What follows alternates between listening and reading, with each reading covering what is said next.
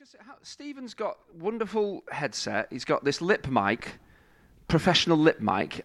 I- I've got a reasonable microphone, but it, it's not up to date. Hugh has got something that somebody in a 1980s lounge, a Tony Bennett. It, it hasn't even got a, a Fly me to sponge cover on it. And let me play amongst. You've got exactly the same microphone as me. It's just that you've got a windshield, a pop shield on it. That's the only difference. Well, where's your pop shield? Well, Stephen, when he got his free microphone, obviously also commandeered a pop shield. Whereas when I got my free microphone, I didn't think to do that. Although, looking at the state of Stephen's pop shield, I imagine that it could be garnered for free from some sort of skip. It has been in the bottom of a bag for quite a long time. Does it have grit on it? Yeah, prob- like leftover bits of food have probably accumulated in it. You know, the crumbs. Grit is rhyming slang for No, no. no Grits is rhyming grit. for grit. Actual grit. If you could be more disciplined with the microphone, you wouldn't need the pop shield, Chinch. But we just am- can't trust you not to say hence me having this toast, toast all the time. I am disciplined in so many areas. Well done on swallowing that P for the disciplined. Disciplined. Otherwise, disciplined. Dis- what? Disciplined. I softened it, didn't I? Did I? I thought I did. You are a natural broadcaster. Thanks. This is Set Piece Menu, the podcast where four friends talk football over food. The food is Welsh cakes. Cakes from Wales that are called Welsh cakes. These are, if you're not particularly familiar with Welsh cakes, they're basically flattened scones or scones, depending on how posh you consider yourself. Um, and they have been dusted with icing sugar and then topped, as is traditional, by jam, which has been made by my dear mother. Well, two thirds of this group had the jam.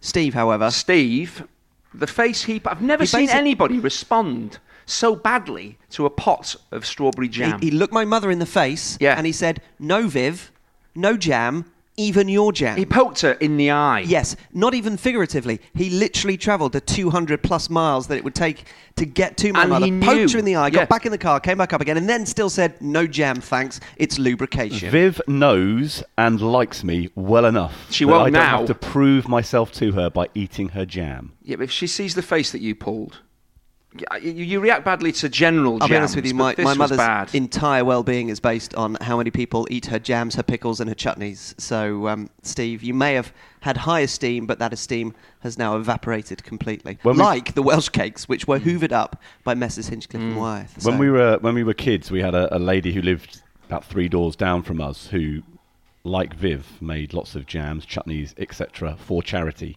and we called her Mrs. Chutney. we didn't know her real name. She was Mrs. Chutney to us. Do you think she's a listener? Mrs. Chutney or, Yeah. or Viv? Uh, is Viv, Viv clearly has to be a listener She, because she I'm a, on. a weekly dose of chinch. But Con- Mrs. considering- Chutney, maybe? No, considering how old Mrs. Chutney was when I was about ten years old, I, suggest, I would suggest she's not a listener to anything. Oh, anymore. okay. Uh, joining me, Hugh Ferris, are Stephen Wyeth of this parish and Andy Hinchcliffe of a posher parish. Uh, Rory Smith is currently in the not so sweet spot between a family holiday and embarking for the Champions League final fun that he's inevitably going to have in Madrid. But we will have a contribution from him nevertheless a little bit later on. We mentioned last week that we are becoming a little bit better at pre production, thinking ahead, mm. and we've done it two weeks in a row. How many episodes have we done? This is number 131. And only now Only now. We've got. You can get in touch with the podcast at setpiece menu, setpiecemenu at gmail.com, or on Facebook, just search for Setpiece Menu. Firstly, thanks to all of those who have been tweeting and emailing about the piece about clubs on social media that was written by Paul MacInnes in The Guardian, which had this very satisfying sentence. The first Premier League club to tweet were Everton, who on the 10th of December 2008 posted this piece of engaging content. Watch former Blues defender Ray Atteveld's exclusive interview with Everton TV, available now. I bet that interview lasted about 15 seconds before he punched the interviewer in the face and then stormed off. There's been a lot of Ray Atteveld content on our own social media feeds over the last few days. Thank you very much. I'm a little bit concerned actually that we might be becoming a, a bit of a one Ray Atteveld trick pony in terms of our social media content. Ginge, did Ray Atteveld have a trick?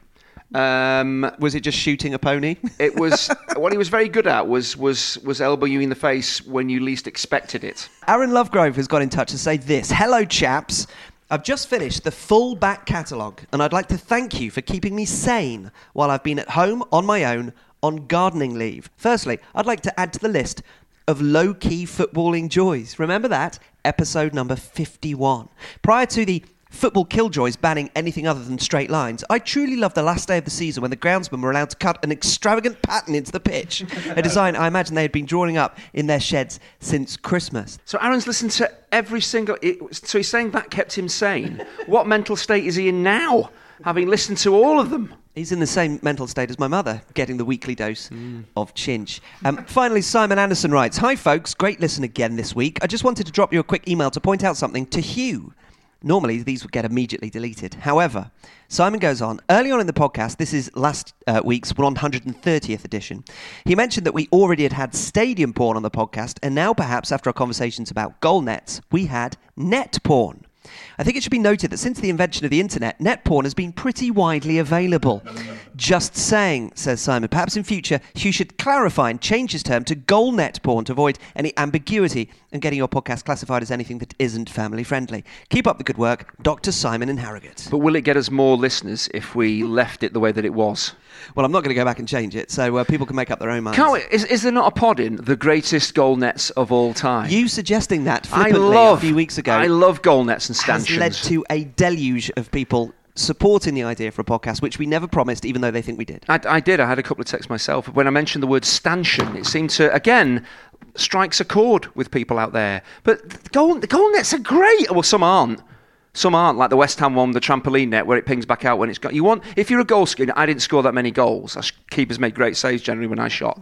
Um, but when you you wanted that ball to go in the net and stay there to basically emphasise the point, I have scored. At West Ham, if you smacked it in, it rebounded out, or the Dell, it rebounded out, and it was like it's gone in, but the ball's not like stayed in the net. So it's a goal, but it's not a proper goal, is it? The two contributions last week uh, in your absence, Chinch, were uh, these Bari in the mid 1990s, which Rory was very much on side with. They were deep Barry and, Island? and they had hexagonal shapes in it rather than any other shape. I don't agree with hexagonal shape. netting. And also. Uh, the idea of having no nets whatsoever, so when a goal is scored, you just get two green lights, VAR and goal line technology. Gotta to have no, no, no, no, no, no, no, no. Because when you're a kid and you're out playing on the local field, you craved, you craved. Okay, you had lots of these kind of municipal fields had posts, didn't they? But no nets. you need, yeah, because the nets would get stolen. So uh, I think local fishermen tended to steal them. But the thing is, you, you need nets. You need nets for a goal. As a kid, you need nets. And I actually, I think we talked about having stanchions. I put metal poles in there as stanchions, and you try and hit the stanchion, which with my left foot, opening can of beans, I tend to do quite regularly. setpiecemenu at gmail.com and also at setpiecemenu on Twitter. Now, our conversation today centres on something that's not happening very much at the moment, and that's training. Mick Kane writes this to setpiecemenu at gmail.com. Dear Messrs. Ferris, Hinchcliffe, Smith, and Wyeth, with apologies for the alphabetical accident of the names of your parents. I write as a latecomer to the SPM party, with the 2018 19 season being my first full season, and this my maiden email to you. Perhaps I am a half warthog, he suggests. Hmm. I believe we footy fans are privileged at present to have such extensive access to live games with our understanding then enhanced both visually and audibly through a multitude of camera angles and the wisdom of commentators, analysts, and even, in rare circumstances, co commentators. Mm. However, what I remain intrigued by and mostly ignorant of is a part of our beautiful game to which we are not privy, operatives of Bielsa apart, mm. i.e., that which occurs on the training ground. As a close contemporary in age of the seven capped one, I have a vague Saturday morning TV memory involving Jack Charlton educating some apprentices with basic drills and grumpy abuse. but this must be far removed from the kind of short and long term work undertaken by the successful modern manager. So, from a new boss turning up on day one, how exactly, asks Mick, is this process undertaken? It's not too difficult to imagine the practicing of set pieces, but what of moulding the general framework for open play and the specifics of, say, collective targeted pressing? How is the daily work time actually spent? In addition, I'm also interested in the human dynamics of the training squad. You might only have to battle it out with any given opponent on a couple of occasions a year, yet must deal with your teammates almost daily. To refer back to Sir Chinch, his early days at Manchester City must have had him rubbing training ground shoulders, to say nothing of deep heat, with several luminaries who would clatter all over the glorious spectrum of no nonsense hard men to football bad boys. Gentlemen who, from the outside at least, did not appear to possess the refined subtleties of your 21st century atterbags and atterhouses. I offer up Gerry Taggart, Brian Gayle, Mick McCarthy, Gary Megson, Robert Hopkins, Mark Ward, and the Neils McNab and Lennon, to name but more than a half dozen. To what extent would training sessions, then and now, be an aggressive battleground where an alpha male hierarchy would be forged and defended with words and deeds? And how might an up and coming fullback, albeit one with a Swiss Army knife for a left foot, have responded and adapted to such an environment? Any thoughts and insights would be most welcome. Please keep up the good work in your entertaining and thought provoking way. With the warmest of regards, Mick Kane. So normally I would pray see what we'll be asking in a natty and succinct way, but really what more to add? Mick has done it all. Mm. Let us talk about training. What happens in the sessions, how long term and short term goals are achieved, and if anyone gets into fights. Oh, look, I did it anyway. So, Chinch, mm. let us talk about training. Well, things. I can only, obviously, my experience is, is vast and very important, and I can speak with great authority on this subject. Um, that's what you were probably thinking. Um, That, that I is- started. that is a précis of 130 episodes. Yeah, as a kid, as a kid, I because you were at school. Um, it maybe it's different now for kids. I, I had no formal coaching when I was a, a kid, from kind of ten years old. I played regular games at the weekend, but I, we didn't have any formal coaching. Um, schoolboy forms at 14. Again, I was still at school, so we played games for Man City. We were connected to Man City. But 16, I was an apprentice. So you actually joined the club, and that's when you first experienced training. And it seems to me, looking back now, obviously at the time, you just feel this must be the cutting edge. This is this is absolutely right for 1985 or six, whenever it was. But then looking back and what I did later in, in my career working at Everton, because that's that's the big the kind of the polar opposites when I started my career to working with the very best people at Everton when I was maybe 27, is that it basically seemed to be that they were just doing stuff that had been done for maybe 10, 15 years, even though kind of the generationally things were changing. Players who'd maybe played in the last 10 years were becoming coaches. So they, you would think, would change things from how it would have maybe been 20, 30 years ago. But it seemed to be on a Monday, you, you basically ran. Simply went to, I remember at Man City, we used to go to Wythenshawe Park and just run until we were sick on a Monday, even if we had a game on a Wednesday, and we played on a Saturday. But that was how it had been done in the past. So this is what we do. So there was basically they just seemed to be following the pattern of, of what had been before, not saying, well, hang on a minute, does this actually benefit us in any way from the game we've just played or the game we're going to play? Or do we just follow, well, it's Monday, this is what we do. There's no ball, we're just going to go and run around trees until players are sick because that's what you do on a Monday. So, in, in Rory Smith's excellent book, The Mister by E.L. James, um, he talks about the fact that for, for decades, the, the, the training methods were simply running. Yes. Uh, improving physicality, being able to run for the match, and there was no no, No, not ball run, work. for, not run for the match. Just basically run. Run there was no specifics. fitness. The goalkeepers were doing the same as, the So- centre forwards. There was no thought in. Wait a minute, you, you're clearly going to run differently because the positions that you play. We all do the same thing. We can all run faster or slower, maybe, but we're all going to run until we're. And pre-season was a classic example of this. Was So just basically nine till four every day. You hardly saw a ball. For the first week, you just ran constantly and were mainly sick every day. And you think, how on earth could you assess that and say, this is, this is, because you're not actually getting yourself fitter to, to do your job because it's not specific and you're so exhausted from the previous day that you're just running on empty. So it's not actually probably getting you any fitter either. So, are you telling me that between the years of, say, 1920, 1930, and the years of 1984 5, that is one that you mentioned, there, is, there was genuinely very little Well, we can. We need to throw. What. I'd love to do is throw it out there for you know people that were around, were involved in the professional game, or, or played the game around that time. Again, all I can do is just, I'm, I'm presuming it might have been slightly different, but when I came into it in the mid '80s, this is how. It, it seemed to have been, and the game was played in a certain way. There wasn't that tactic, the, the nuance there, the kind of the tactic. It was 4 4 2, very straightforward. This is football. So if this is football, this is the training that you do. This is the running that you do, basically. It wasn't training. We weren't really training for the games. The games didn't seem to have any bearing on what we did on any specific day. The games were where they were, and we just did what we did in between because that's what had been done. But again, if we're taking it back to the 50s and 60s, did they do the same thing then? It'd be great if we could find out people around that time involved in the game. What did what did you do if you were playing on a, a Saturday or a Wednesday? What did you do on a Monday or Tuesday? Because what I did was run, or what teams back then did on those days was simply run. So, if you're playing on a Saturday, the Monday after, you would then run. You'd have a Now- Sunday off, come in on the Sunday off, Monday, come on the Monday, yes. run. So, Saturday following, you've got your next game. So, after Monday, what did you then do Tuesday, Wednesday, Thursday, Friday? Well, basically, there could have been there normally was a game in, in the midweek, so you're probably playing on the Tuesday or Wednesday. Imagine in this example that you are not. So you we're not. playing Saturday, Saturday. But again, there was no because what again you've got to go back to say team selection and when teams were picked on a match day coaches back then tended to pick the team an hour before the game so if you're picking the team an hour before the game you're not going to do something on a Wednesday or a Thursday with the team because you, have selected the team then and you're planning for who you're going to play against, how you're going to play. There was none of that because the team would genuinely get picked. You train all week.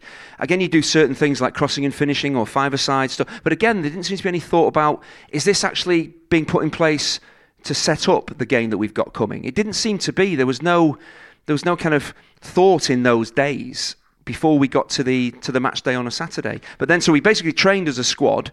We didn't do any kind of shape or, or formation, or this is going to be the team on a Thursday, which is, is what uh, kind of changed when I went to Everton. The team was picked on a, on a Wednesday or a Thursday, and we did plan for how we were going to play and what the opposition were going to do. So there's the huge difference: is we we kind of trained during the week, and there would be as you got close to a match day, you clearly wouldn't run as much, but there were certain things. Well, we've got a couple of hours. Let's do what we would normally do. We'd kind of have a, a small-sided game. We might do some crossed and finishing, but there was no kind of tactical stuff. No, well, let's set up the back four. Let's let's work because they, they didn't want to let people know who was playing until an hour before the actual game. So again, it, there was no, they didn't work backwards from the game and say, how do, how do we set things up for this? It was, we'll just get through those days. Whew, it's a match day an hour before it, here's the team, go out and play. So if that that's the short term goal, which is essentially to do all those things before a game on a Saturday, you, you, you mentioned that football was like this and it was 4 4 2 and it was never going to change. So there was an. I didn't say it was never going to change. Sorry, was, there, at that time you didn't see anything changing. That there wasn't yeah, yeah. going to be a change. So given that, you, you had no long term overarching goals either. So, for example, we talked about it on the podcast when Antonio Conte moved to Chelsea, he had the opportunity because they weren't involved in European football to shape over a long term using hours and hours of training them from a back four to a back three. So they might not have necessarily immediately played the back three, but over a period of time, he was able to train them into the way that he wanted that back three to work. So there were no long term goals that you had in your early career thinking, well, at some point, maybe in about six months, I'd like to be able to play in this way. I would like to be able to develop my players so that they are able to do this better. They, well, they didn't we, think about we that. simply didn't play any other formation. It's only I only started playing as a, a wing back when Joe Royle came to, to Everton, and then back threes were starting to come into the game because again tactics were starting to change the people who were getting the coaching jobs again a generational were, were thinking differently and maybe played in different countries where this was maybe more again i'm just saying this is what it was like in england at that time maybe in italy in spain were they playing back threes, back fours back in the mid 80s? I presume they probably were, but they would probably be more tactically aware than the clubs that I played for. It, it just that's how it was in the English game. But then as time went by and different coaches came in, and then maybe tactics were taken from abroad, or those people came into the English game, that's when you see things start to change. And then, right, we're going to play with wing backs now and a back three. That was a massive, a huge change because I'd not done that for 15 years. From a kid, I'd always played in the back four as a left back. So again, it's a, even in your 20s when you've had a lot of experience playing that way, to then change and then say you're going to play 15 yards further forward it's a it's a massive change because you've not done it for so long. You don't even have to think about what that might involve. And how so long? You're having to learn very quickly. It's not something that's happened for the previous ten years. And as a kid growing up, you've seen a exactly. back four and a back three. You haven't learned so anything. How long did it take you from the day that Joe Royle and Willie Donachie said we're going to do this to feel comfortable? But they worked it. That's what I'm saying. When you get people so like how long that, did they work it for? From the day they walked in. This is this is the personnel that we've got, and obviously coaches at that time weren't getting the freedom to say, well, I want to play this way, so we need those five out, bring five in. Clubs weren't doing that anymore. It was starting to say, well, this is what the kind of personnel that you've got. So they probably assessed what, what they had when they walked into Everton. The money wasn't there to change it all around, so they probably realised with the players we had, yeah, I'll be better playing as maybe a wing back. We've got three centre halves there we can probably use, and this would work well. But then what you have to do is say, right, if this is the way we're going to play, you have to practice and practice and practice. Whether you've played it before or not, you have to practice and practice it. And it was lucky for me. Again, that got me into the England team because that's how Glenn Hoddle was playing with three centre halves. So actually, I was very fortunate that that change happened. But it just, and then it, you have to rely on the players. Again, you've got to train them and coach them. That's what Willie Donachie was a master at, not just on the pitch, but off the pitch as well. And that's what we've seen the development into the classroom side of educating players and, and teaching them how to play, watching kind of historical games and kind of how modern teams are playing at the moment as well. So Willie had started to do that, but not in a classroom. He basically talked to you individually and schooled you individually in how to play that role. So that was a that was a huge change for me. But again, if you if you're working with good people, you can very quickly soak these things up. But that was the first time really. At that one, that we're probably looking at when did Joe come? 94 was I think when he came to. So I've been playing 10 years before really they started to adapt formations and put kind of extra responsibilities on players to understand a different position to play. Like many things, it's easy to now look through the sort of modern prism of, of these sorts of discussions and, and wonder how it was allowed to be that way for so long. At the time, we, we're exposed to so much global football yes. now, yeah. and we get the opportunity to see different types of football on, on an almost daily basis that you, you just obviously would always look to learn and adapt. But going back to that point, then you're in your mid 20s were players just compliant? Did they just get on with it, or, or, was there any sense that we could be doing better? There were certain players. At, at Ever- I can only talk about my time at Everton when when the coaching kind of setup changed. There were a couple of players who kicked against it because they weren't in the team, or the way that we wanted to play didn't suit them. I think Vinny Samways was one. A great technical player, wonderful, but maybe physically wasn't going to be a dogs of war type of player. So clearly, Joe would say, You're a great player, but you don't really fit. And eventually, so obviously, he would be unhappy because he's not playing, but you can see why he's not playing because Joe's saying, Look, this is how I want to play. I think this is, this is why I'm here. I make these choices. It's tough on you, but eventually it bore fruit. Obviously, we managed to stay up and then we did well in 95. So it clearly worked, but certain players were unhappy because they didn't fit the system. But, and again, I had to adapt a lot of my game in terms of physically. Obviously, we trained a lot more than we were doing double sessions. We used to go in the gym lifting weights. You had to get faster, fitter, stronger to be able to play. A wing back, you are covering enormous amounts of ground, and every player, modern player, covers an enormous amount of ground, regardless really of where you play these days. So the physical demands were what they worked on. I think first they probably knew they had experienced players like Dave Watson, Neville Southall. They knew they could adapt those players because they've been around a long time and they've they're, they're, open minded as well. But the younger players, we needed to be fitter.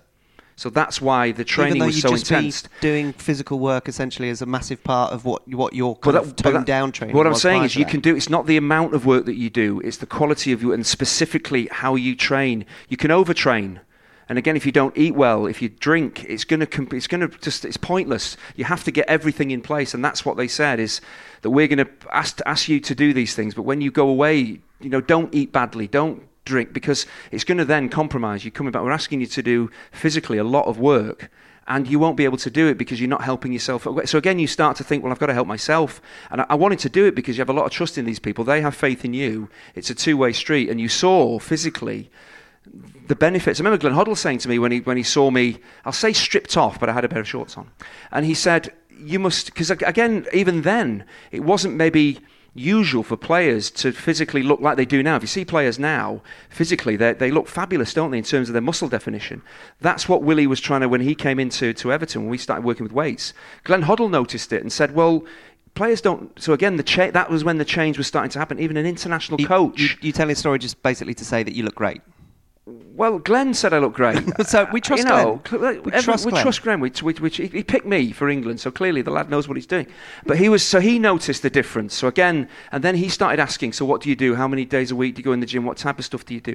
It was all again. They work backwards from the game and said, right, how do we want to play? What kind of players do we need to play that way? What kind of condition do those players need to be? It seems common sense now, and you work backwards and you structure your training okay. to achieve that on a match. You train to play. That's right, so that's but back in the 80s, it was you train, and then there's a game coming up. Have the week then this time around, because you have mentioned about the fact that the week was rigid. If you had a Saturday and a Saturday game, you would, you would do the running on the Monday, and then you would essentially just do very little because the, the team wasn't announced. So now you're playing for Willie Donachie and Joe Royle at Everton. How does that Monday to Friday work if you've just had a Saturday game and you've got another Saturday game the following Well, again, it's, it's the science of it. It's all about recovery. So you, you play on a Saturday, you're in on a Sunday morning, whereas in the you had Sunday off, and players used to go out on Saturday night and they're in the right state, recover. Your body would, if, you, if you've been done something physical on a Saturday, then you go out drinking and eating badly, you're putting yourself, again, Chinese by food. Monday, just Chinese, Chinese. Mm. But again, so that then we're in on a Sunday morning, so we're in doing a warm down, stretches, assessing the injury situation. So again, you're in on a Sunday, which was a massive change for players. They they just presume we're going to have Sunday off. We had a Thursday off, but again because we made the balance up, the recovery day, which again makes perfect sense on the Sunday, and then on the Monday, well the, the team would be picked on a Thursday, so we'd already say, well, who are we playing on a Saturday? Who we just played? Did that work well? Any injury problems? Then you start to assess, and so the training then is structured by who's available. Um, who are we playing? What are we looking to? Are we going to change? Are we going to play a four or a three? And you would start doing kind of 11 v 11. So you start again every aspect of it. Willie used to work with kind of the fullbacks, and he'd work with the um, the wingers, or he'd work with the central midfielders. So you'd all, it'd all be kind of compartmentalised, but then you'd all come together to work as a group, as a team, because clearly that's what you're going to do on a Saturday. But he, he kind of broke it all up to bring it all back together again. And again, a lot of it was just just the simplest things. We used to play five-a-side kind of games, but if if you scored, you got the ball back rather than you scored, the opposition then took it out of their own net and came back at you. If you scored, you got your goalkeeper got the ball back. And again, it was all designed, at the time I didn't see, but again, it's designed to switch you on. When something happens, you don't just go to sleep and say that's the end of it.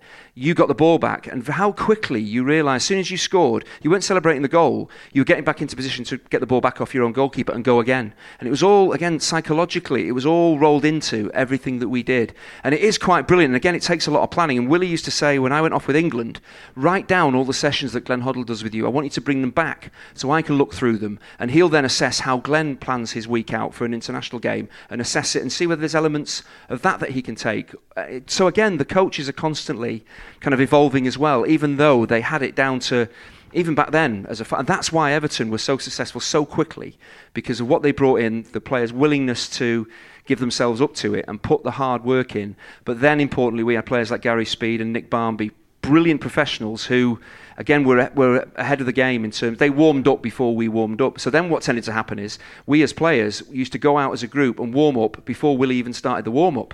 So again, now you're starting to see the players self-regulating. It's so competitive. No, it's not. It's not. It's, it's actually rather than because I think back in the day, if you, I remember Steve Redmond do a play with a centre half when I was a kid, and if you did or ask a question or did a little bit of extra training, it was if you were trying a bit too hard.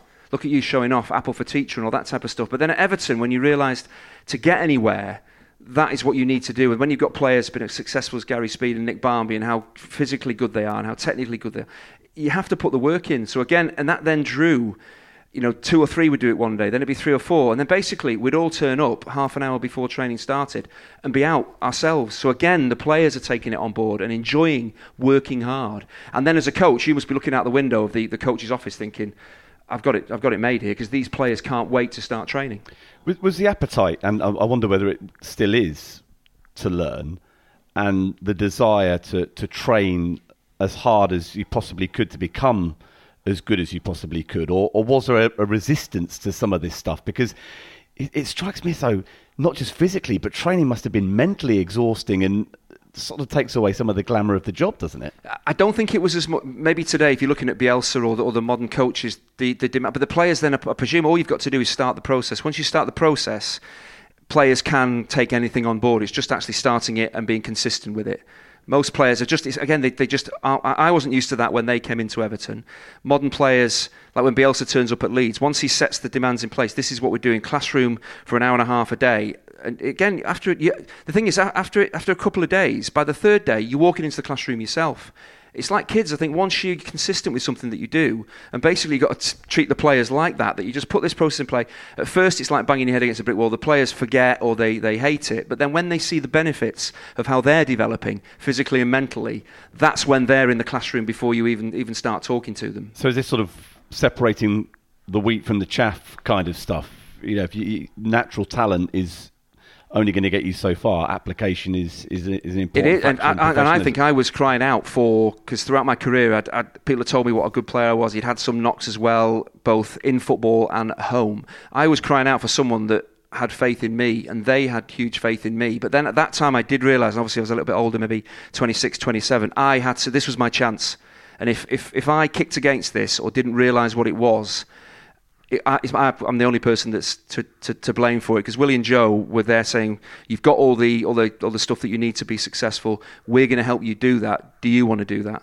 So for me, I was crying out. That's what I've probably been waiting for all my career was someone to say that. So I just lapped it up, and again, physically, in the space of a month, you see the difference in, in how you're playing, and, and you can just say you're running past people, you're brushing people, you know what it's doing for you, and the team is successful as well. It's not a selfish pursuit; it's actually everybody. And once you get that, and that's what they were brilliant at as well, is getting everybody to work and be of the same mind.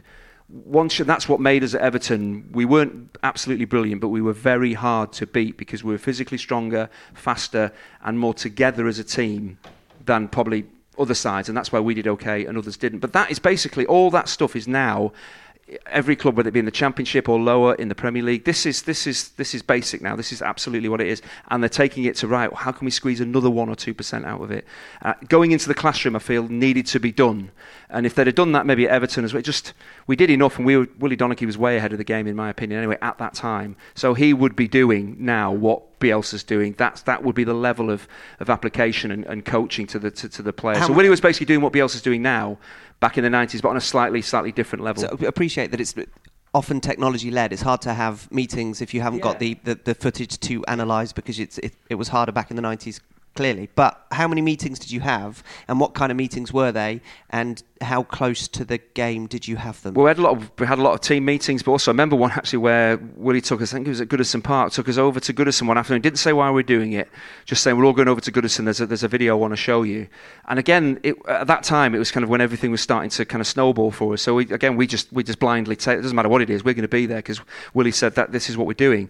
And it, I think it was a was it Vialli when he was was he at Juventus? Gianluca Vialli, and he's closing down and leading the press. And I remember watching this, and he was he wasn't just talking to Paul Rideout and Graham Stuart, who are our front two, and Duncan Ferguson. He was saying, "Look, look what Vialli's doing. Look at the work that he's doing off the ball. And if you look at modern strikers, that is basically what Aguero does now for City so well. And that's what he was saying. This is this is why he's special. But look at what the team does in behind him. They don't let him go on his own. As a team, as I talking about that togetherness, we all go. When Vialli goes, we all go. And that's what he wanted to point out. And it wasn't just Vialli; it was the team's reaction to someone starting the closing down.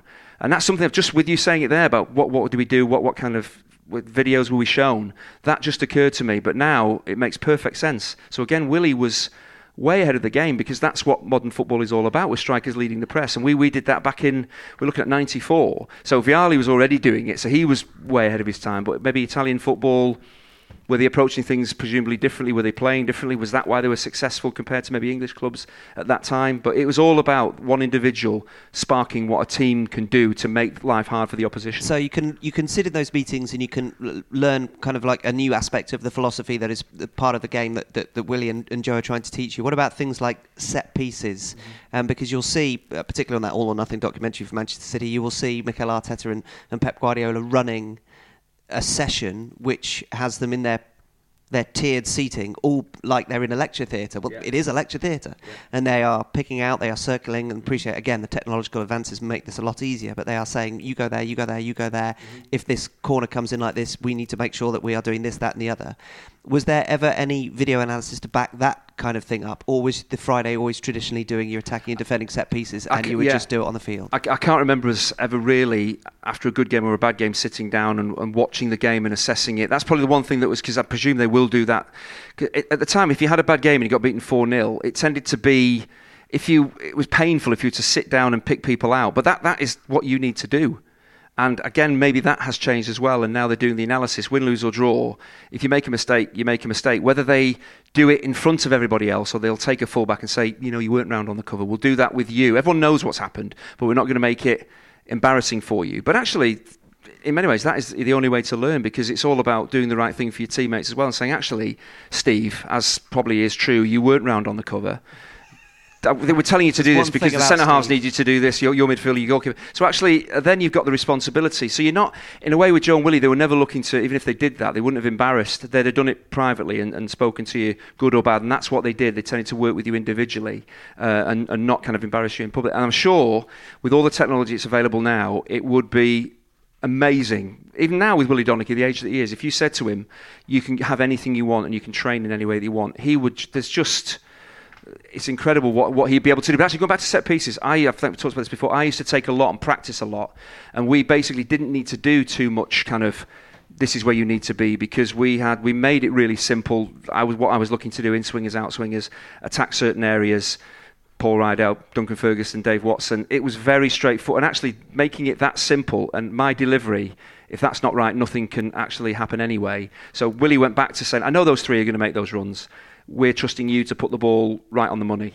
Or as close as damn it. So the, actually, the onus is on you. The responsibility to practice and practice and practice until you. Because if you don't get it right, it's pointless anybody making any runs anywhere. So actually, we didn't need that kind of analysis because we did the same thing. But it's if I put the ball in and those three run and jump, defensively, that is the last thing you want playing against those players. So actually, let's just keep doing what defenses hate, and that, that's all we did. You've talked about preparing, generally speaking, for uh, any given match, but what about preparing for a specific match? One perhaps where you have a little bit more time in which to prepare. So the 1995 FA Cup final, for example. Mm-hmm when you knew, you knew the opposition, you knew it was a, a, a, win or bust kind of game, and you had some time perhaps to think about how best to prepare for that match, given its significance, given the opposition.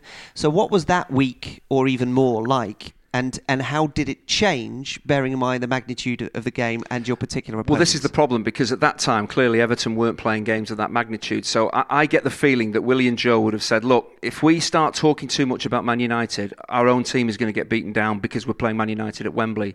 We didn't talk about. We knew what team they were going to play, or roughly.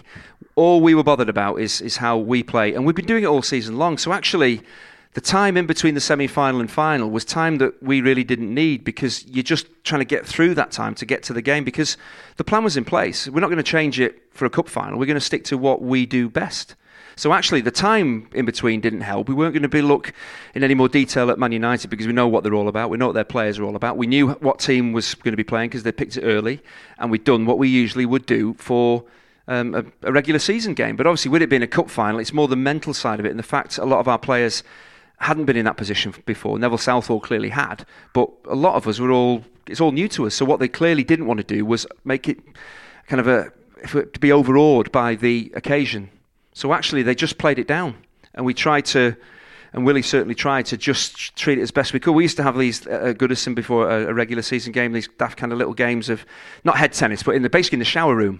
So there was no net or anything, there was just a line, and there was kind of 2v2. And this is what we always did. And again, for Willie, it was getting you kind of a little bit angry, but getting you sharp and ready mentally and physically to go and play. So at Wembley, we did the same thing. It's all changed now, the dressing rooms have changed, but there was a big area.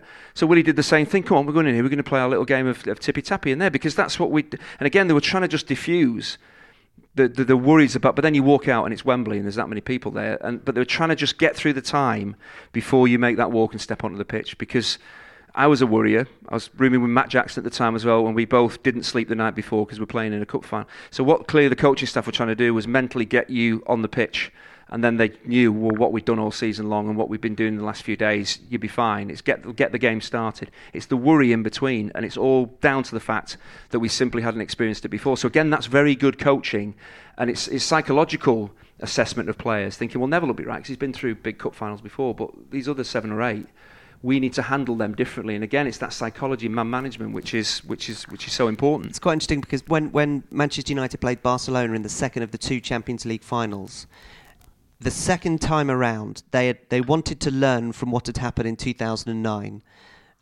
It was the same Barcelona, the same manager. Roughly speaking, it was the same Manchester United. They were without Ronaldo, but that was it. And so they spent two weeks basically preparing for Barcelona. They had a shadow team that played like Barcelona, and they worked on it. They worked on it. They worked on it. This they is obviously 1995 to 2000 and whatever. 11. So again, the, the, the approach. And but they, is they, automatically going to be different. They'd already won the league, so they, they kind of didn't bother about the last preparing for the last um, league game. I think it, Steve, can you remember? Was it at Hull? I think it was at Hull. Was it in the 2011 game? And they basically just played a shadow team for that. And they, yeah, you're confusing me with somebody with a functioning memory. right. Okay. Fine. Well, it was. I'm sure we both went to that Hull game. Oh, I'm sure we did. But I'm sure it was a great journey. a wonderful time. There was such a plan in place that they worked on it for two weeks, and they they played Hernandez, and they wanted Hernandez to to to put pressure on the goalkeeper and wanted to press the, the, the split full, uh, split centre back side to side because they obviously wanted to play out from the back. So they worked on it, they worked on it, and they worked on it. If you work, watch the first five minutes of that game in 2011 at Wembley, that Champions League final, it was working. It put Barcelona under pressure. Now, Barcelona, as has happened under Pep Guardiola, but also since, they figured it out. They figured out a way of doing that, and also the other team needed to be perfect to be able to make that work. But he could afford, so Alex Ferguson could have could afford at that time to put down two weeks worth of training ahead of a match, specifically targeted at that game and that opponent. Now, they had had them in 2009, so they played them previously. You played Manchester United in the league twice before the 1995 FA Cup final. But what's interesting is that you were so sure of your preparation that you didn't need to change, mm-hmm. or maybe just Manchester United weren't as good as Barcelona were in 2011, for example. Yeah, and absolutely. And then, of course, because at, at that time, what, what we basically did as a, as a team was the first thing we did was stop the opposition playing. It wasn't necessarily well. We, we've got to be the, the best team here. We're not the best team. We know we're not the best team. So we make we, we stop the best team from playing, and then we do have some. We did have some very good players. Graham Stuart, Anders Limpar. We had some very good players that eventually saw us through. But why would you change something that's clearly worked, especially if you're playing against better opposition? Don't get ahead of yourself. Don't change anything. Why on earth would you change your formation, change your personnel, change your the the, the, the training process up to that? That's when it's even more important that you don't check because players, as soon as you start changing it, will think this is different, and then maybe psychologically go into the game thinking differently. This is not quite, and then you're slightly not set up correct. So they they were so even remember even the suits that we that we we looked dreadful. The suits that we but again it was we're not tourists. We're going there, and that was Willie's mantra. We are not tourists. We're not going there to take pictures. We're there to win. So to win, we need to do everything to help ourselves to play the best that we possibly can, and we try and nullify the opposition. But we know what they're going to do, so we're not going to change anything to, to try and cater for them. We just we just work them incredibly hard and, and hope. And they did have a bit of an off day. Neville Southall made some great saves. United missed some chances as well. We took the one that came along. So you need a bit of luck as well. But we did everything we could leading up to the game and in the game to give ourselves the best chance of, of winning. We could easily have lost it if United had taken their chances. But throwing it forward, if that kind of match-up came around for a cup final again now, mm-hmm. I wonder whether Manchester United's analysis would be to, to cut off what weapons Everton Yeah. might have had. So actually, you would have needed to have found a way to adapt ahead of that cup final. As football advanced so quickly that you can look back at 1995 and say, well, we could just go into a cup final and say we're just going to do what we, we would have done anyway.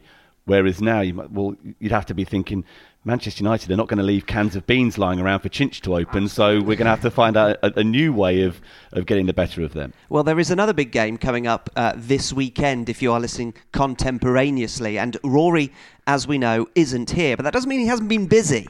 Last week, our intrepid New York Times soccer correspondent went to Marbella, which sounds like he hasn't been busy at all. But the reason was to see Liverpool as they enjoyed a little training camp ahead of the Champions League final. The piece that he's written about that will be in the New York Times on Thursday, he thinks, and was supposed to be about how you use a much longer period of time than is customary to prepare for a match, even down to how you structure training sessions, for example. If in the intervening period between his visit and his writing it has changed, you can only blame him and not us. So before he went off this week on a little break before heading to Madrid, we asked him about what he learned in a different part of Spain. Well, I learned that clubs don't really like talking about their, the way they structure their training because they, Nice want to try. Keep, they want to keep it secret and don't want to alert their opposition. That's mainly what I learned. Um, I- Well, you didn't get starting lineup and formation. no, unfortunately not, or, the, or a kind of a, a blueprint of what they were doing all week and the following week. The they were there, there's a little bit a little bit of it I think counts as um, state secrets, um, which I understand to an extent.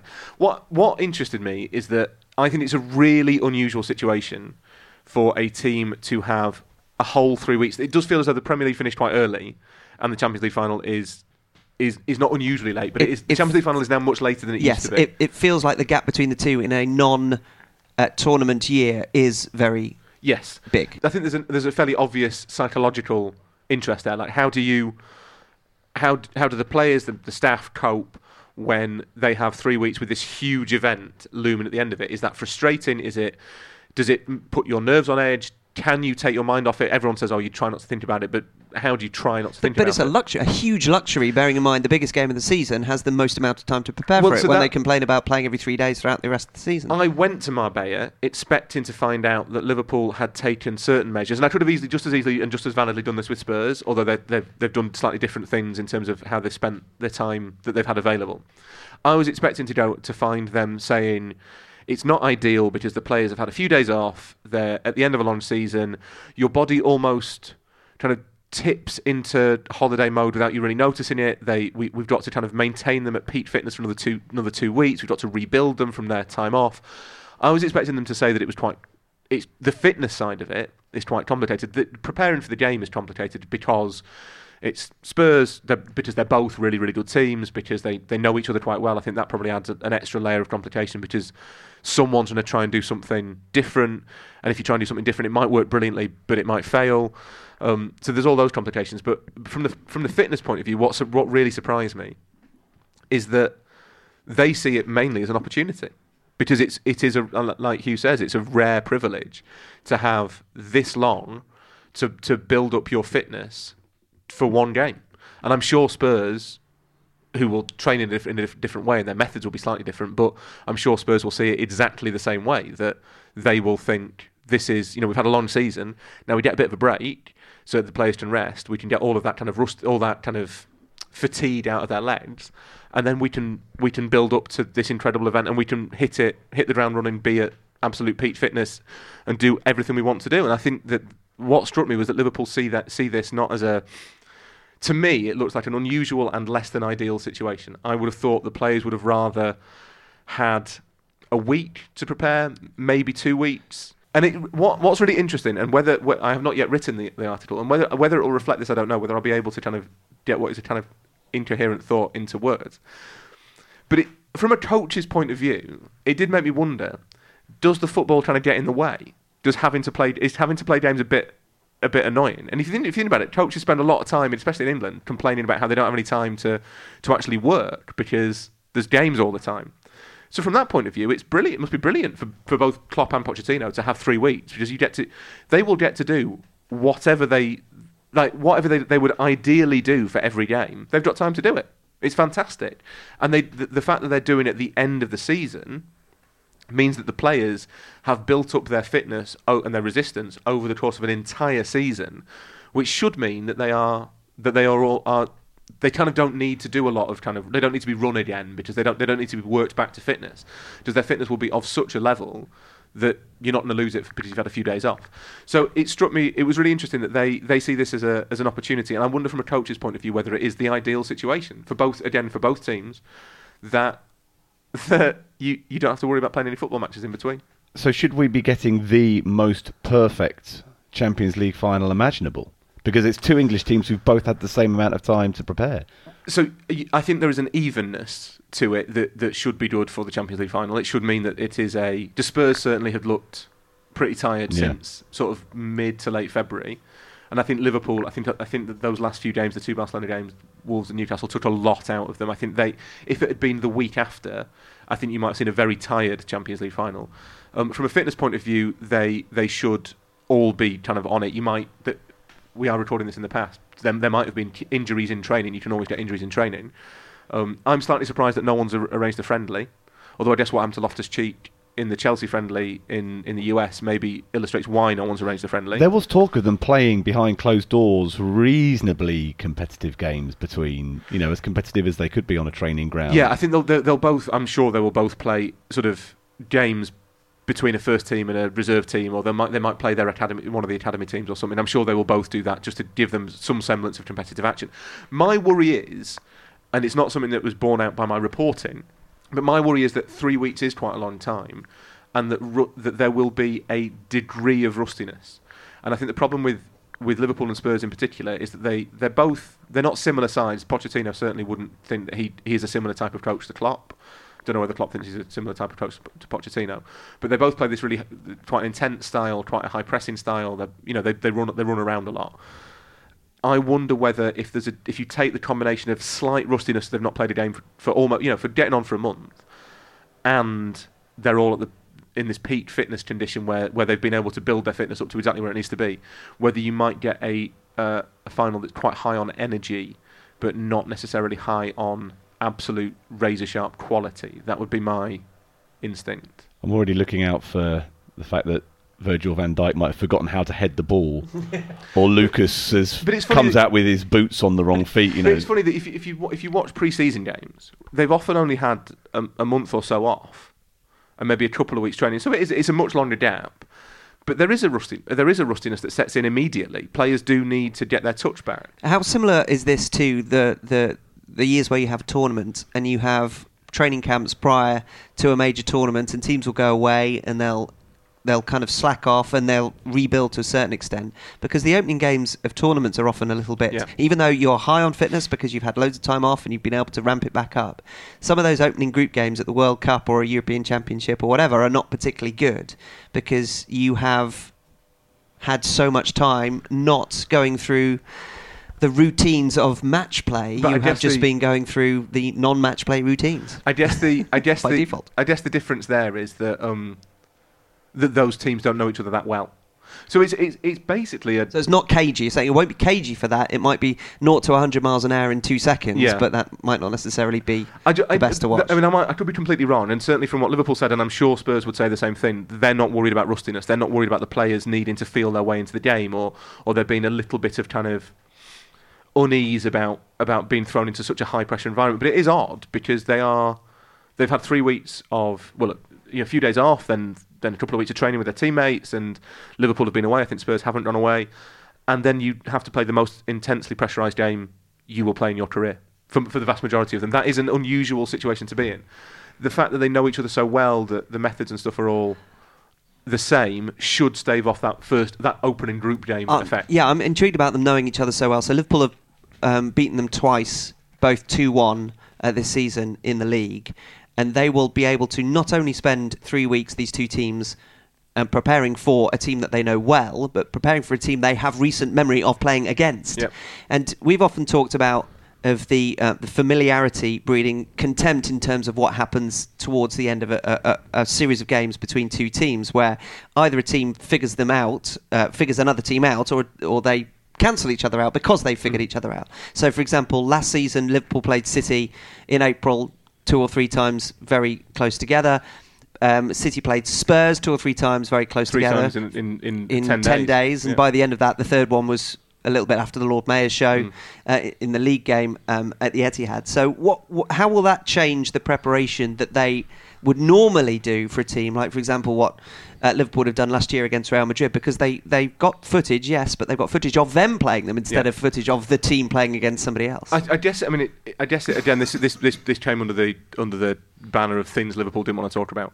But the I guess it makes the analysts' jobs maybe easier in some senses. Just, just the players will know roughly what to expect from the Spurs in, players as individuals. They will have played them all, not just twice this season, but they'll have, they'll have come across them a lot. You know, they'll, they'll, They're not no- going to reinvent the wheel, are it's not like if it had been Ajax, Liverpool would have had to sort of go into in depth about Donny van der Beek's movement and how he controls the ball, what he tends to do when he controls the ball on one foot and rather than the other, because the players will instinctively know a little bit more about their opponents. Again, true on both sides. What What's really interesting about the, the, the last two games at Anfield in particular is that they have both been. So Liverpool won 2 1 this season and drew 2 all the year before. I think Liverpool's record against Spurs under Klopp is pretty good, is my memory. They got smashed last year, didn't they? at- yeah, they at lost Wembley? at Wembley 4 1, but other than that, I, that, d- I think that's the only time they've lost. they have not lost since 2012, November 2012. So, yeah, obviously pre Klopp. So, what? But what was interesting about particularly the game at Anfield this year is that Spurs in the second half, Pochettino changed his system, and Spurs played brilliantly for half an hour, and then I- and then I think Klopp brought Fabinho on, and Liverpool got a bit more control, and they got that really lucky winner. But Spurs certainly then I think played as well as I've seen an away team play against Klopp's Liverpool for a lot for a long, long time, and that that came because Pochettino switched it around. And I think something similar happened at Anfield last year. It was the other game I was at. I wasn't at either of the games at Wembley when Liverpool on top. Pochettino made a change. Liverpool couldn't get couldn't get to grips with it, and Spurs probably should have won the game, and in the end got a late penalty to draw two up. So what's what's interesting is that I think Klopp will play. From Liverpool's point of view, it's kind of it's relatively straightforward. I think Liverpool will go and be Liverpool, and that's what they do. Klopp isn't going to suddenly switch the three at the back or try and tactically outfox Pochettino, but Pochettino will know that he has previously, although he's not beaten Liverpool at Anfield, he has previously done something different which has given Liverpool a problem. And even though it's not necessarily got the right result, that that is down basically to look. If Moussa Sissoko goes through and scores at Anfield in March, then then Spurs win that game. Liverpool don't have a title race. So that gives Pochettino an interesting question as to whether what Spurs are much more flexible in, in terms of how they play. What I will be, what, what I'd be intrigued to know is how much over the last couple of weeks Pochettino has been experimenting with different systems, so that at some point in the game Spurs can change. But then I suppose this is where the familiarity becomes relevant because Liverpool there's a limit to how many different ways Pochettino can play. He's not going to suddenly go, I don't know, three three four or something, or or put Moussa, Moussa Sissoko in goal. There's a limit to what he will do I don't know, he's rangy.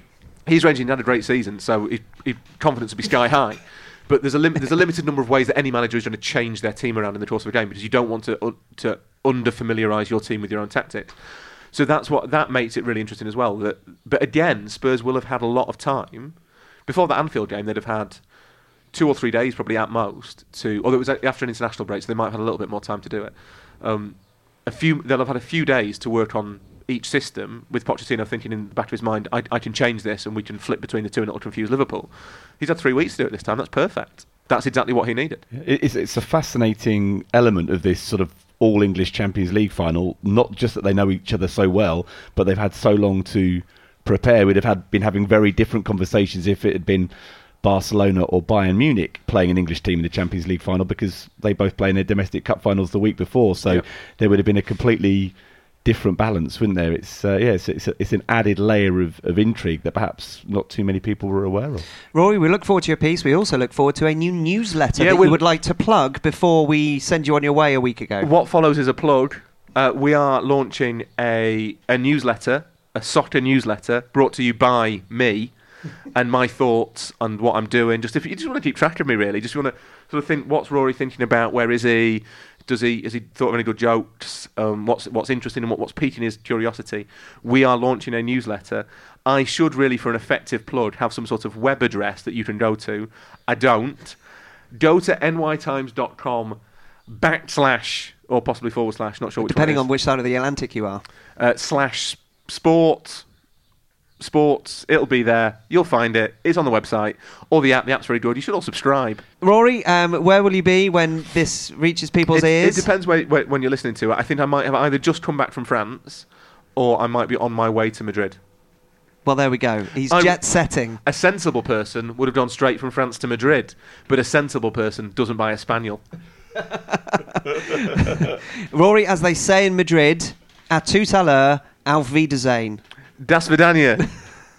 Some excellent Spanish uh, from Rory Smith. Do check out that newsletter.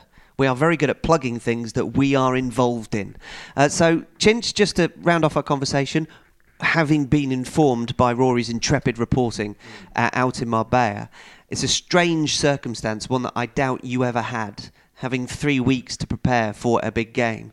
And as Rory said then, o- often the football gets in the way Mm-hmm. because that's so much time. So do you think they've been on the training pitch a lot, in the classroom a lot? They would have had an opportunity to really dissect Spurs down to the nth degree. That that has to be too. I know it will be very different for for modern players, and they would probably be able to fill that time a little bit more. But three weeks has to be far too long. I think Rory said there maybe a week.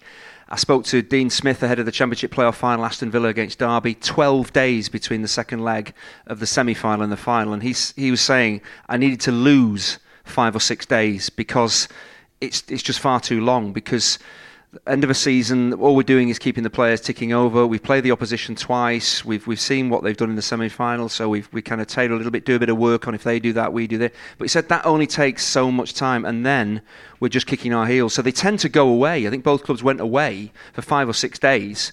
Probably doing a little bit of training, but certainly nothing intense. And actually, just spending time relaxing and trying to get through the hours before the real preparations. Maybe three or four days before, then you start to kind of kind of ramp it up a little bit, so the players are really firing come come the final. But three weeks, I think for any any any team sport, or even individual sport, that that's a long time to get the balance between getting some rest and being prepared. Because I, I just feel that's far too long. I mean, if Dean needs to lose five or six days, has he tried Carling Special Brew?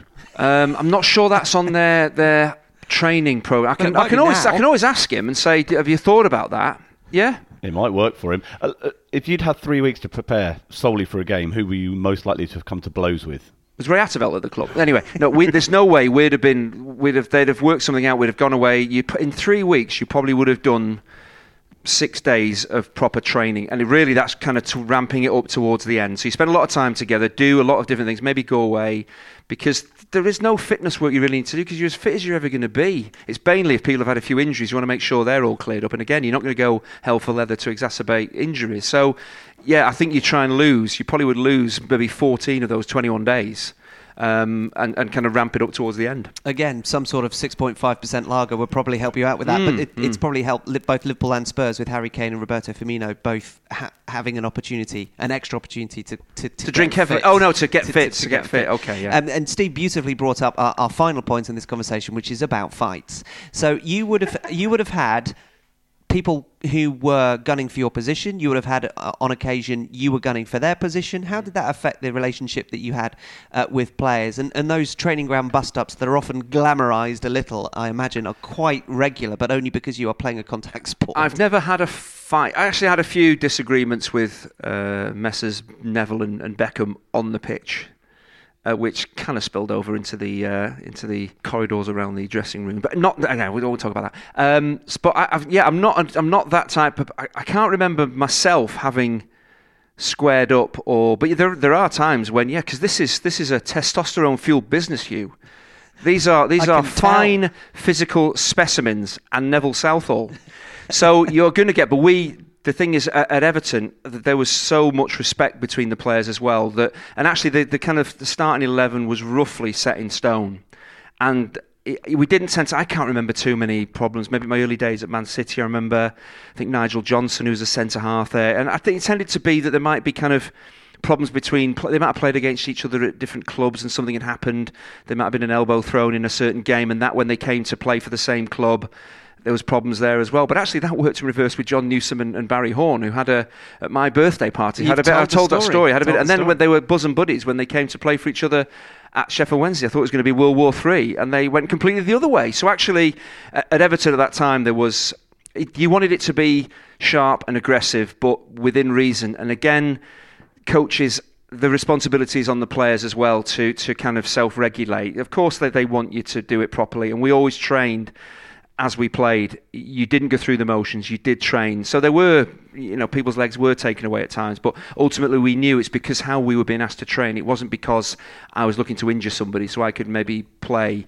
Why would you want to do that? So it's a balance that you have to strike. But Everton were lucky, and, and Joe and Willie were lucky. They had some really good characters, senior pros as well. That if it did get a little bit silly, the players, Dave Watson or, or Barry or Neville, would just keep a lid on it. But it didn't. It didn't tend to. It didn't tend to happen at all. But I know at other clubs, especially when I was younger, the senior, it was a bit more of a an alpha male kind of situation back then, and it was kind of showing who's boss. Whereas that tended to kind of fall away later on in my career, and everybody realised that you know how we were training, why it was down to the coaches, and we all had to be responsible. Well, suitably, after you hint at a previous soccer story, it is time for us uh, to finish with this. It is time for Nevermind Jackanory. What a soccer story. This is when Andy tells a tale from his plague days with all adult behaviour and libel worthy details removed. Well, this is a, a, nice little story if you're an Aston Villa fan. If you're a Derby fan, not so good. The, the recent Championship playoff final, Aston Villa 2, uh, Derby 1. I've, I've met Jack Grealish a, a few times during the course of last season and this season, and there's been a huge development in him. He's been given the captaincy at Aston Villa, huge responsibility for him, and there's been a definite change in him. I saw him in the in the, the Wembley around the, the, the dressing rooms. There was there was some some great and good people in there. Frank Lampard, obviously Derby manager. Didier Drogba was there with his son, who looked like Didier Drogba. And somebody actually said to me, "Who's that guy with Didier Drogba? Looks really like him." I said. That's his son. Oh, and they hadn't realised. Anyway, that's a side issue. The mystery so, of genetics. Yes, and, and, and all the other luminaries that were down there. Prince William, did he come? I don't think he did come down. If he'd known I was down there, he probably would have done. But I managed to speak to Jack as he was going out to take a look at the pitch, and I, and I said, how many of your family are coming today? Because he's a boyhood Villa fan, and he said 60. 60 of his family. And I said, how you get he said oh, i've had to buy a box because there's so many of them that i can't get tickets for them all and i said you know what this is this must be destiny. This that I've never heard of that many friends and family coming to a game. I think I, even even hangers on in my career had to be paid to come and watch me play. so sixty people. I said, "You're captain of Villa. You've got sixty of your friends and family. It's des- you're going to lift that trophy today." And he said, "No, no, no, no, no. I can't think like that. I can't think like that." Lo and behold, they they win. He's the guy that wins the uh, lifts the trophy. But did you see what happened when the, the trophy lift occurred? When the trophy got bashed into his face and it split his eye open. Genuinely, it split and it looked like it needed stitches. And he was he was getting interviewed after the game, and he had a pad on his, his eye. So as I came round after doing the commentary on the game, I went onto the pitch to say, and he said to me, "You said it was going to happen, didn't you?" I said, "I told you." One of the few times ever in my career I predicted that something would happen for the good. And he, and he actually, that's the first thing he said to me. He said, You said it was going to happen today, didn't you? And I said, Yeah. And he, he was, he, but he's such a lovely lad, and it's an incredible story. And it's just, there's very few players. I'm trying to do it now, is try and get to know kind of the, the humans behind the players and, and find their backstories. And but to see you know that many people there, I, I did think this is this is this got to be written. This it must be scripted. I think he actually said something like that when he, he did lift the trophy. But he'll have that scar above his eye. predict that. What a but great that will war be wound, though. that's it. So where did you get that from? When we when I lifted the trophy as Villa captain, and it was it's just great, and it's it's just good to see someone who's been influenced a lot by Dean Smith and John Terry's had a big part to play in his, his development. And he was a player, talk about going to the Premier League, going to Tottenham. It didn't quite, work. how he's changed and matured. And clearly, getting to know me, I don't, have I had an, I'd have to say I've had an influence on him. and did I, did I push, spur him on? in that final, it didn't wasn't the fact he was a, boyhood Villa fan, wasn't the fact there was ninety five thousand people there, well half of them screaming, "Jack Grealish, you're great." It was the fact I said to him, "This is written. You're going to lift that trophy," and he looked at me, even though he said no, it, it, he had that glint in his eye. So No, no, no. He had a gash above. he had a ga- no, that was uh, later. This was before the game. He he must have realised, and that when he said to me, I just thought it was great because I don't really know an awful lot of, of kind of the, mod- the. We're trying to do this because we're learning an awful lot. It's good to kind of get the, the human aspect of this as well. But sixty people. I, when I was at the cup final, there was about four, and even I didn't know three of them. Well, isn't isn't the captain responsible for distributing tickets to friends and family for the entire squad? I mean, I, I, there's a little bit of skullduggery Oh, hang on a going on there, isn't there? Pe- we have a people- total allocation of six. No Yeah. wonder Conor Hourihane was looking up for his friends and family, and there was no, but just just empty seats. Just ev- it was Grealishes everywhere. They'd be like, "Uh, Jack, have you got tha- those tickets for my parents? Oh, sorry, no, no, all the tickets have gone. No, but it's just, it's just again, it's a lovely lad, and again, it's hard if you're a Derby fan. But it's just again to see, to have seen him last season when they lost to Fulham, and then to see him there again. And I did think it's, it's very rare because you know what my predictions are like. My predictions are Terrible. truly awful. So again, to I, I was right, even though I did say the same thing to the Derby captain. If you have a soccer story, true or not, please send them to setpiecemenu at gmail.com in the case of a chinch shaped hole in an upcoming episode. You can also get in touch via Twitter or Facebook. Please subscribe, share, rate, and review as we humbly ask you to continue to find room for us in your podcast schedule. Thank you to Steve, to Andy, and a bit of Rory, and to you all for listening. We'll be back with another set piece menu for you to enjoy very soon indeed. And I just remembered I do have another story from the Championship playoff final concerning the touchscreen. Uh, remind me, Which I remind hope me is of a that. tease for a it's, future uh, episode. It's it's an interesting one that one. I'm imagining when he saw Grealish after the game, and uh, Jack Grealish has said to Chinch, "You predicted it was going to happen. Thanks very much." And Andy just putting his arm around Jack Grealish and saying, "It's what makes me such a terrific pundit, son." I don't, I don't think he actually realises who I am and that I am actually a. po- I'm not sure who he thinks I am, but he, he just- sees me a lot. He might think I'm a steward Some or sort something. of weird fairy godmother. I, I don't know who. I, I'm not sure he knows who I am.